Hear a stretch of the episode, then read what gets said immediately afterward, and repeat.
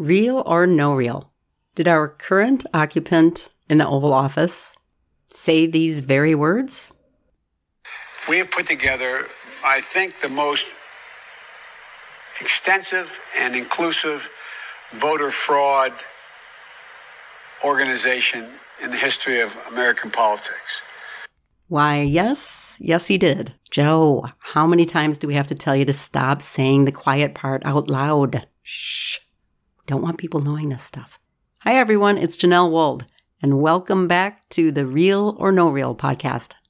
The good thing that's real is that there are a lot, shall I say, a plethora of things that we can do to help curb and prevent and report on suspicious voting behavior. So let's dig right into it.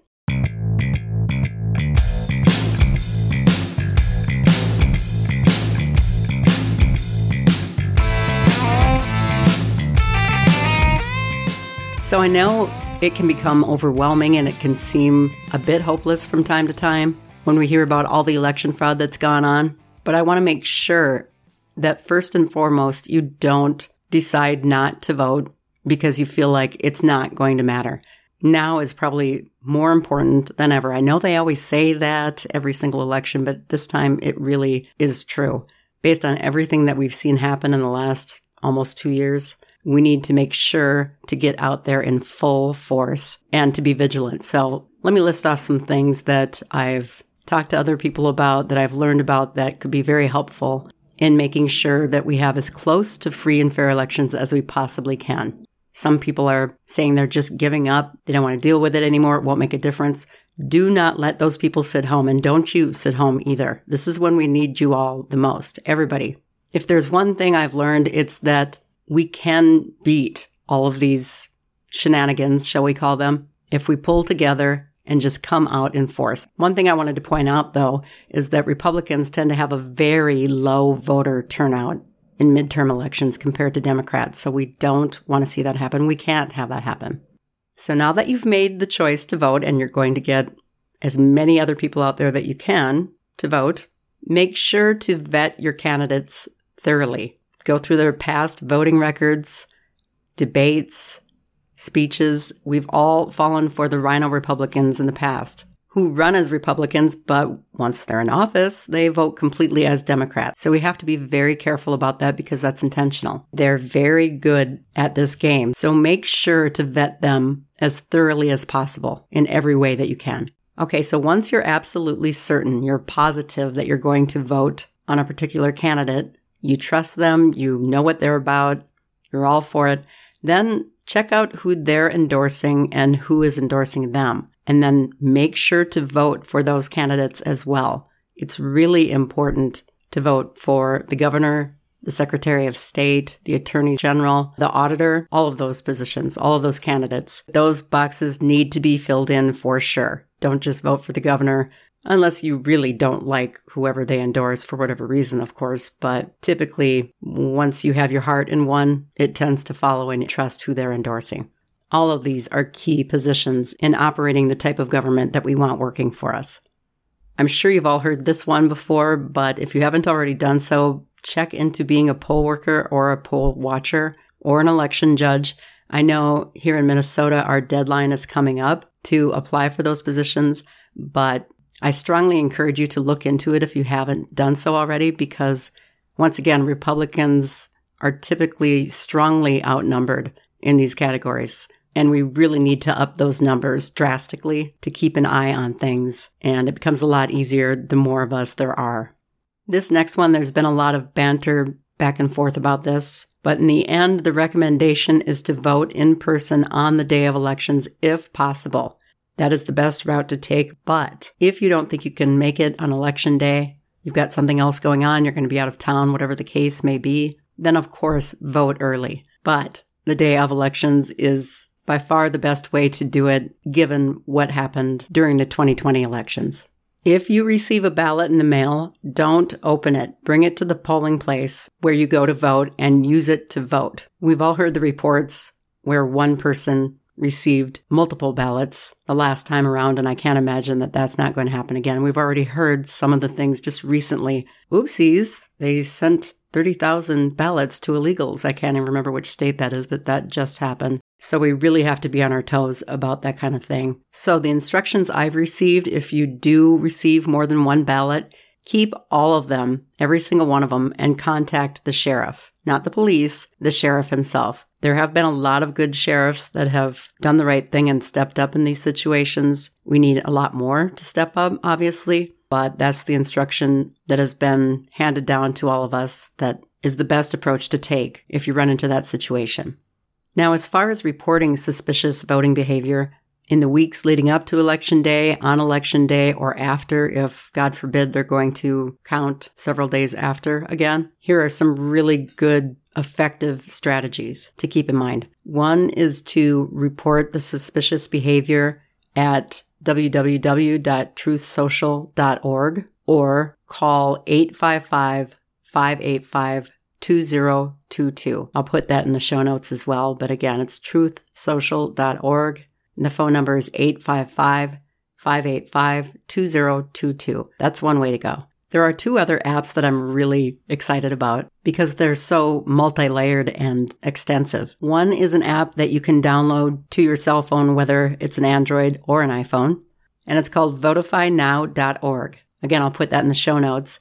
You can actually read up on them on their website first before you download anything, just to get a sense of what they're about, but I'll give you a high level overview. Basically, it's a tool that will notify voters and party members and volunteers who are working together on any election. It's a free app that helps users strengthen the voting process in local, state, and national elections. So obviously, it's applicable to the midterms. And it's essentially a tool that will notify voters and party members and volunteers, all sorts, of any election or voter irregularities in their communities based on real time information being entered by the users. Such cool stuff.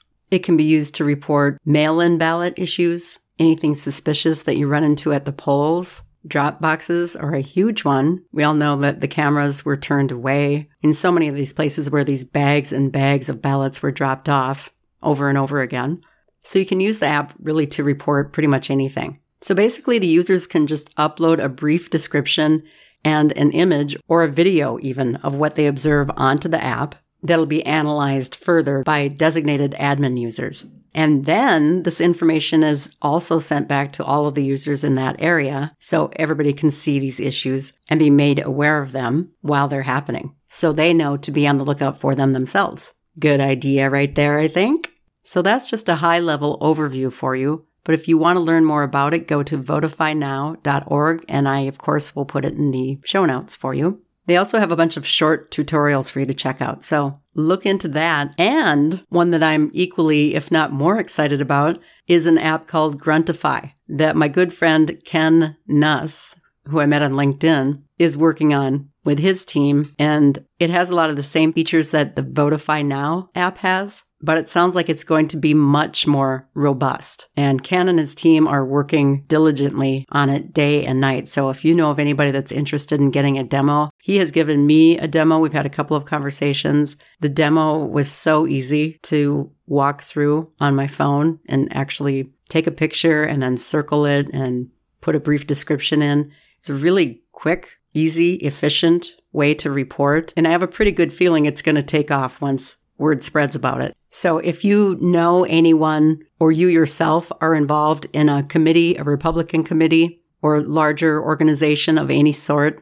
that might be interested in looking at this, Ken would be very, very happy to give you a demo or give your team a demo, whatever you would like. So you can find him on LinkedIn if you're on there. Again, his name is Ken Nuss. Last name is spelled N as in Nancy, U SS as in Sam Sam. And the application is called Gruntify. It's a great one. And Ken's a great patriot who's doing everything possible to help his fellow Americans in every way he can. I've witnessed what he's done in just a short time, and it's pretty impressive. If you'd rather contact me, I'll leave my email address in the show notes. And of course, you can always leave us a message on our SpeakPipe voice memo tool. And speaking of leaving a message on SpeakPipe, if you have any information that you want to pass along, especially as it pertains to the upcoming midterms, please do go to speakpipe.com forward slash real or no real and leave us a memo or two or three. They each have a five minute time limit, so be careful not to go over each one and cut yourself off smack dab in the middle of it. But please do leave us a message. I can post it separately and get it out to as many people as possible, or I'll incorporate it into the next podcast that I do. It's a great way to get information out as fast as possible to as many people as possible. And there's just a couple of other things I wanted to mention too. One is that we need to make sure that we don't have the voter fraud at the nursing homes and the assisted living facilities and the memory care facilities and the disability centers that we saw in 2020. I shared my personal story about that, and I learned after that that it was very prevalent here in Minnesota and across the nation. And we really can't afford to have that happen again. It's just not right. They shouldn't be taken advantage of for any reason, but especially not for voting. So, what you can do is just create a simple form that says voter fraud will not be tolerated here and suspicious behavior will be reported. Something simple and vague like that. Go to the administrator and ask them if you can post it in the cafeteria or any other place that they'll allow you to. If they're not willing to work with you, which might happen some of the time, you might want to tell them you're going to publicize that because nobody really wants that type of publicity, or they shouldn't. So that's a really important one. Go out with a team, make a bunch of copies, of something short and sweet and concise and easy to create, easy to understand, and then split up with a team of people and go meet with these administrators and make sure that they get these posted within their facilities. That would be a huge, huge help. And this last one, I need to find out more information about it before I give too much information. But basically, I'm working with some people on this podcast that created a legal form to submit to each Secretary of State office, county clerk's office, polling stations, things of that nature. And the form, it essentially warns them of the repercussions of participating in any type of cheating whatsoever. And they have said that the first draft that they used of this, some election officials actually have already resigned after receiving it. So there's something to it. Now, it's not completely finished yet. They're making some changes and some updates. So I'll come back on and fill you all in as soon as that information becomes available. Do remember that this is an ongoing project. Not everything can be fixed in the midterms. It's going to take a lot of commitment, ongoing commitment from a lot of people. So I hope that you all get involved and stay involved because we need as much help as we possibly can get. We can't keep passing it on to other people. We need to get involved ourselves. If you don't get involved, I just, I don't know. I don't have the words. I don't even have one word to describe it. Joe, do you have one word to describe it? What's the best word to describe it, Joe? That can be defined in a single word. I was going to put him, uh, foot, foot, excuse me. Actually, I think he described that pretty accurately. That'd be my word exactly. Thank you, Joe. So that's all for now. Check out the information, check out the show notes, and do leave a message on speakpipe.com forward slash real or no real. Or, of course, you can email me as well, and that'll be in the show notes too. As far as social media, I'm mostly reachable on LinkedIn and starting to be a little bit more so on Gab. That'll be in the show notes as well. Quick shout out to our sponsor, American Spirit Marketplace. If you live in America and you want to put your money into small businesses and help them out, or if you have a small business and you want to advertise your business to other small businesses and consumers in general, and keep the money away from these corporate monsters that do not have your best interests in mind, to put it lightly, PayPal, and so many others. That's just one that just happened recently, but there's a ton of them. It's just sickening. So check out American Spirit Marketplace. Check out the small businesses that advertise on there and think about advertising on there as well. It's great to keep the money with other patriots in America. So I hope today's episode was helpful and I'll check back in with you all later.